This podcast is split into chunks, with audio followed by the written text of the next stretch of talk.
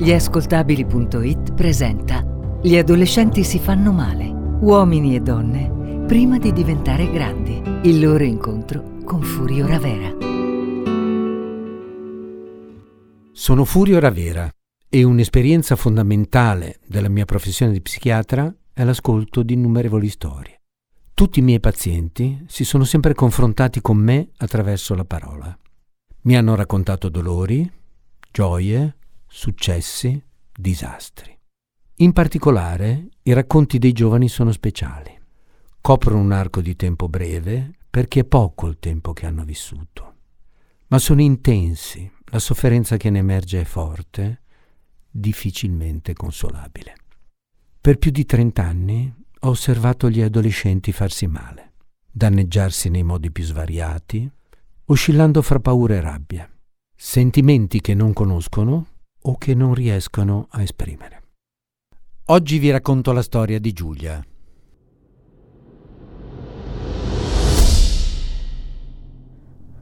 Lo vede questo segno?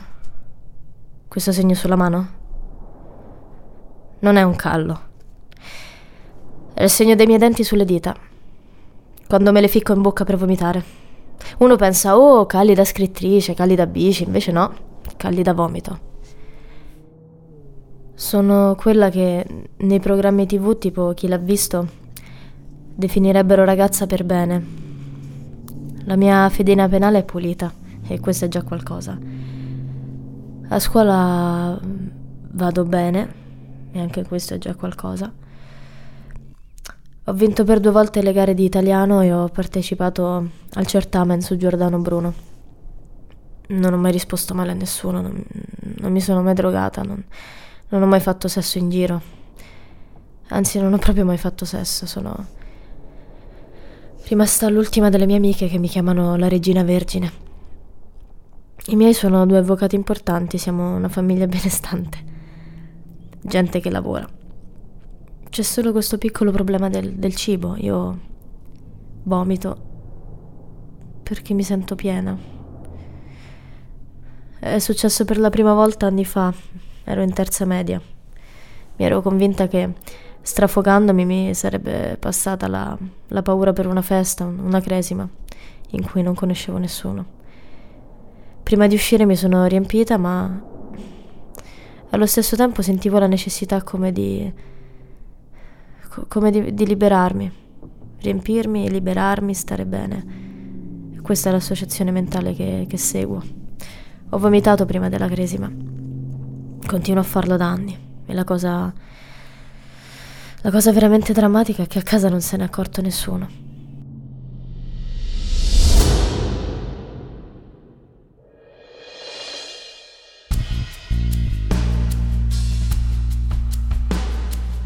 Giulia eh, sembrava eh, stordita, sembrava mm, confusa, ehm, sembrava scollegata quando l'ho incontrata la prima volta.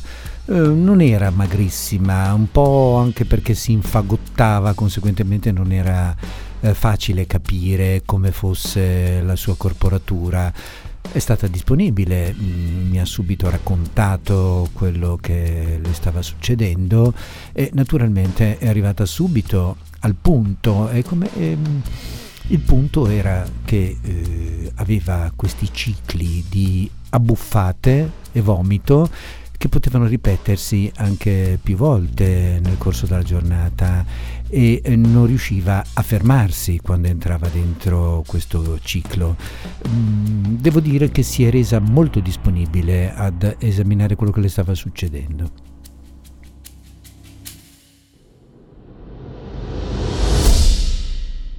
Figuriamoci se i miei possono ammettere che hanno la figlia bulimica.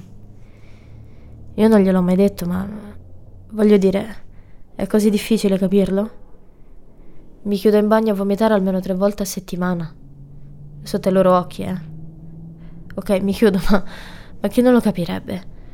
Solo che allora non, riesco a confessarlo. Forse spero che, che siano loro due a prendermi e dirmi, oh, ma ma che combini, ma che sei scema. Se... E invece no. Papà mi considera ancora una bambina di otto anni, la cosa non, non mi dispiace, perché significa meno responsabilità, però allo stesso tempo il suo atteggiamento mi fa venire eh, il terrore di deluderlo. Mi, mi sento obbligata a essere quello che, che, lui vorrebbe che fossi, la figlia ideale, brava, attenta, buona. Alla mamma non si può dire nulla, si, si agita subito, oppure le, le, si riempiono gli occhi di, di lacrime e mi guarda disperata. Quando sto male per qualcosa comincia a incolparsi per, per tutto, per... così tanto che finisce che, che sono io che, che, la consolo. Finché non, non torna serena, spensierata, come, come se a lei non fosse successo nulla. Così rimango frustrata e con la sensazione di non potermi appoggiare a nessuno, di, di non poter dire a nessuno quello che, che mi capita, quello che che ho dentro.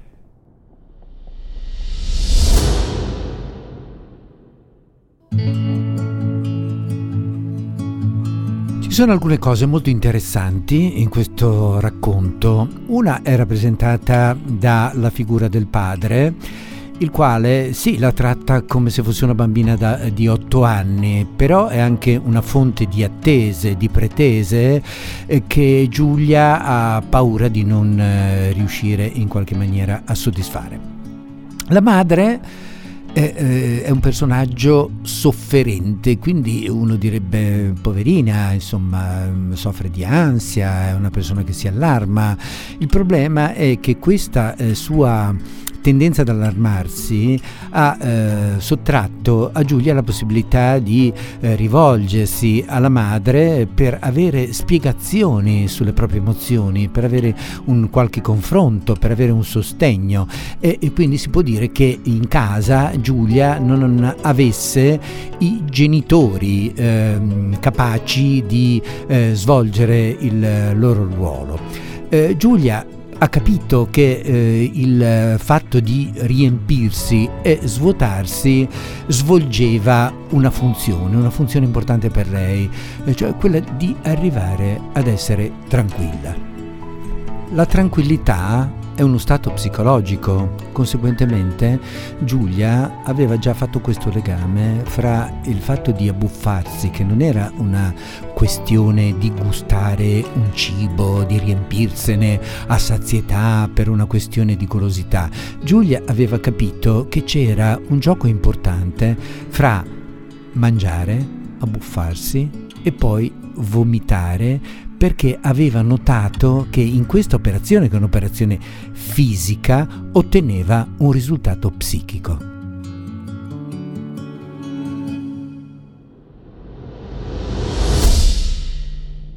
Le dicevo la, la prima volta che, che ci siamo conosciuti. Io vomito perché mi sento piena. Vomito 3-4 volte a settimana. Di solito succede quando sono tesa per qualcosa, un compito in classe, roba così. Di base sono una ragazza fortunata, non ho troppi motivi per essere nervosa, eppure. eppure lo sono. Dopo aver vomitato quando ero più piccola mi sentivo libera, serena, quasi felice, se posso. Oggi invece mi sento scaricata, intontita, mi pare di essere un po' cretina. Io ho bisogno di un'oretta almeno per sentirmi meglio. E un'oretta è tanto tempo. Ovviamente perdendo tempo ed energie così a scuola vado, vado un po' peggio, non esco più con le mie amiche perché non mi va, non ne ho voglia. Voglio dire, lei ne avrebbe, io sinceramente non ho la forza di stare dietro ai problemi degli altri quando non ho la forza proprio quella fisica di affrontare i miei. E allora tendo sempre a rimandare, a dire tanto passa, ma poi non passa niente. E così scorrono giornate, mesi, anni. Io lo so che sbaglio, ma, ma non mi pare poi una cosa così grave da smettere subito. Ho capito che avevo bisogno di aiuto e allora sono venuta qui. Nessuna delle mie amiche ha il problema che ho io. Quindi non è che prendo e vado a, a, da loro a confidarmi perché, perché non, lo, non, lo, capirebbero.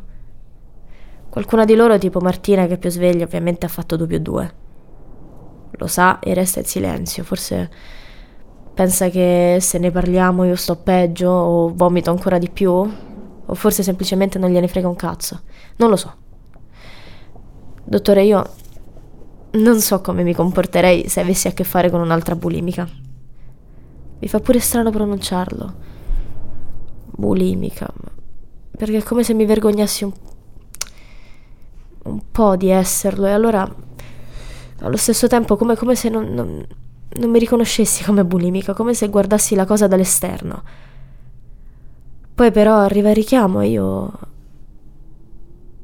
Devo farlo, non, non posso tirarmi indietro. Con il cibo in generale ho un rapporto strano. Co- con i miei mangio sempre di meno e cose semplici. Ho paura che mi sgamino, quindi a tavola con loro sto il meno possibile. Immagini cosa può essere per me una giornata come quella del pranzo di Natale. Una tragedia. In quei casi mi sforzo di mangiare normalmente, come le persone normali. E fino ad ora mi è andata anche bene. So che sembra bizzarro, ma ci sono dei cibi che mi fanno sentire amata. Tipo il semolino. Amata, appunto, protetta. Però non c'è un cibo che odio che mi fa dire che schifo, io sono pronta a riempirmi di tutto per poi liberarmi e sentirmi meglio. Ma come le dicevo, ormai manca anche quella capacità di risollevarmi dopo il vomito. L'urgenza, la voglia di riempirmi, però quella non, non passa mai, non riesce proprio ad andarsene via.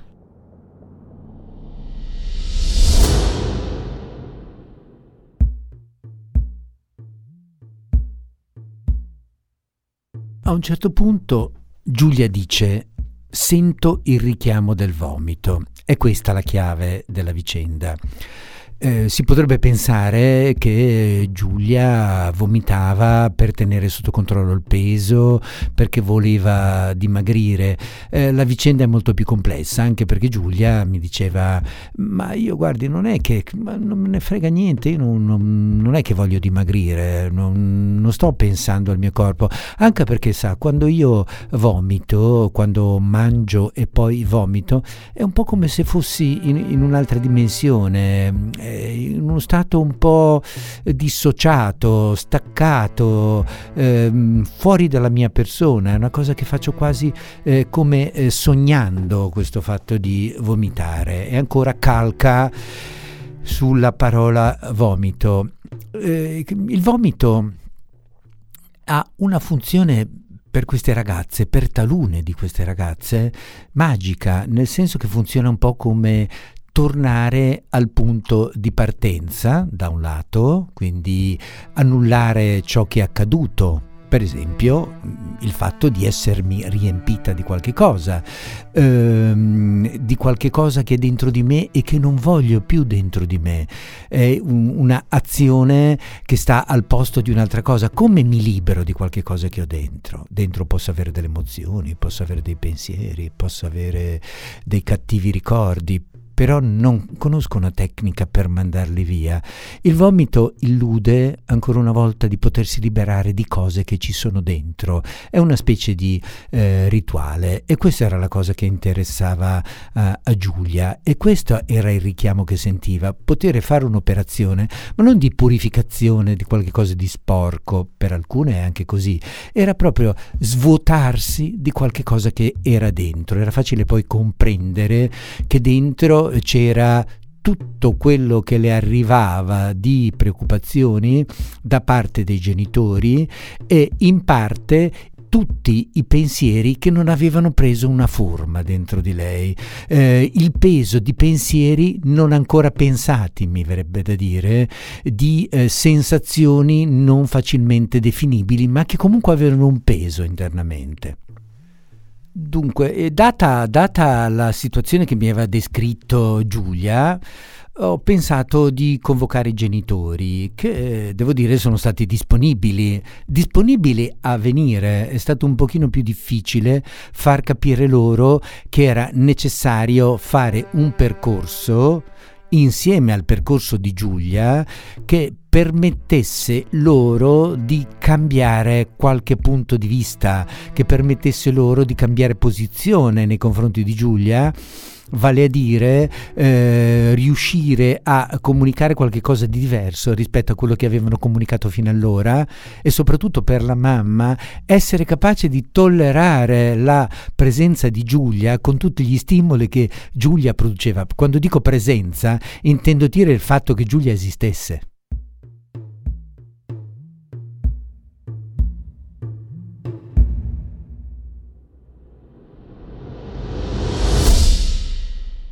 Dottore, lei insiste per far seguire anche ai miei genitori una terapia. Ma com'è possibile? Non la vede mia mamma? La donna più emotiva sulla terra. Questo suo atteggiamento mi fa sentire sola. Come si può pensare di lavorare su di lei? Vuol dire condannarmi a vita a stare male.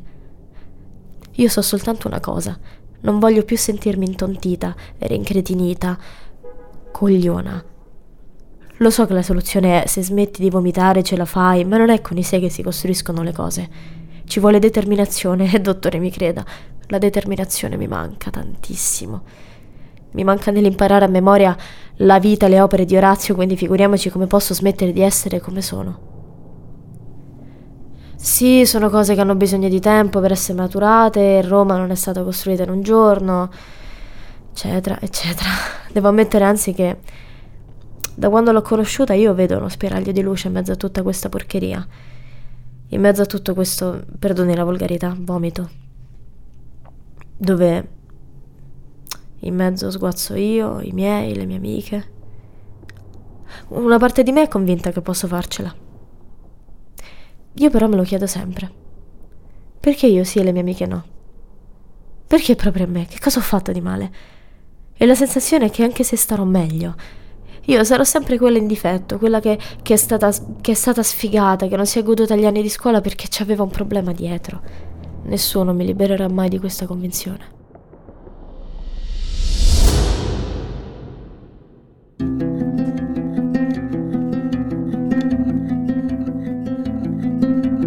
Storia di Giulia naturalmente eh, ha reso necessario un po' di tempo eh, per lavorarci sopra. Il vomito non è una cosa che va via subito, è una cosa che magari eh, rimane in sospeso per un mese, due mesi, e poi come alcune pazienti Giulia si dava un appuntamento, resisteva, cercava di reprimere questa operazione di abbuffarsi e poi eliminare il vomito, eh, eliminare tutto col vomito. Eh, a un certo punto però eh, Giulia ha appreso attraverso un'operazione complessa, in particolare eh, abbiamo utilizzato la mindfulness, cioè la, ehm, una tecnica meditativa laica eh, per imparare ad osservare i propri pensieri e per imparare anche a porre una seppur piccola ma ben visibile distanza fra sé e i suoi pensieri in maniera da eh, riuscire quindi a spostare la propria attenzione dai pensieri.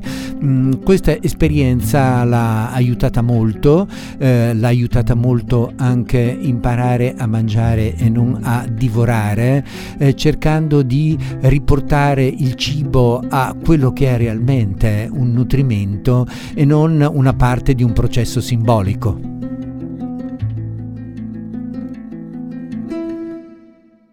Questa era la storia di Giulia, come quella di tanti altri ragazzi che soffrono.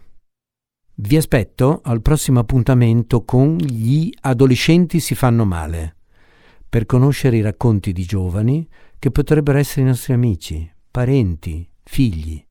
A presto da Furio Ravera. Avete ascoltato? Gli adolescenti si fanno male. Uomini e donne prima di diventare grandi. Il loro incontro con Furio Ravera. Un programma realizzato da gliascoltabili.it, condotto da Furio Ravera. Puoi acquistare il libro di Furio Ravera Gli adolescenti si fanno male come ebook su Amazon Kindle. Scopri come su gliascoltabili.it.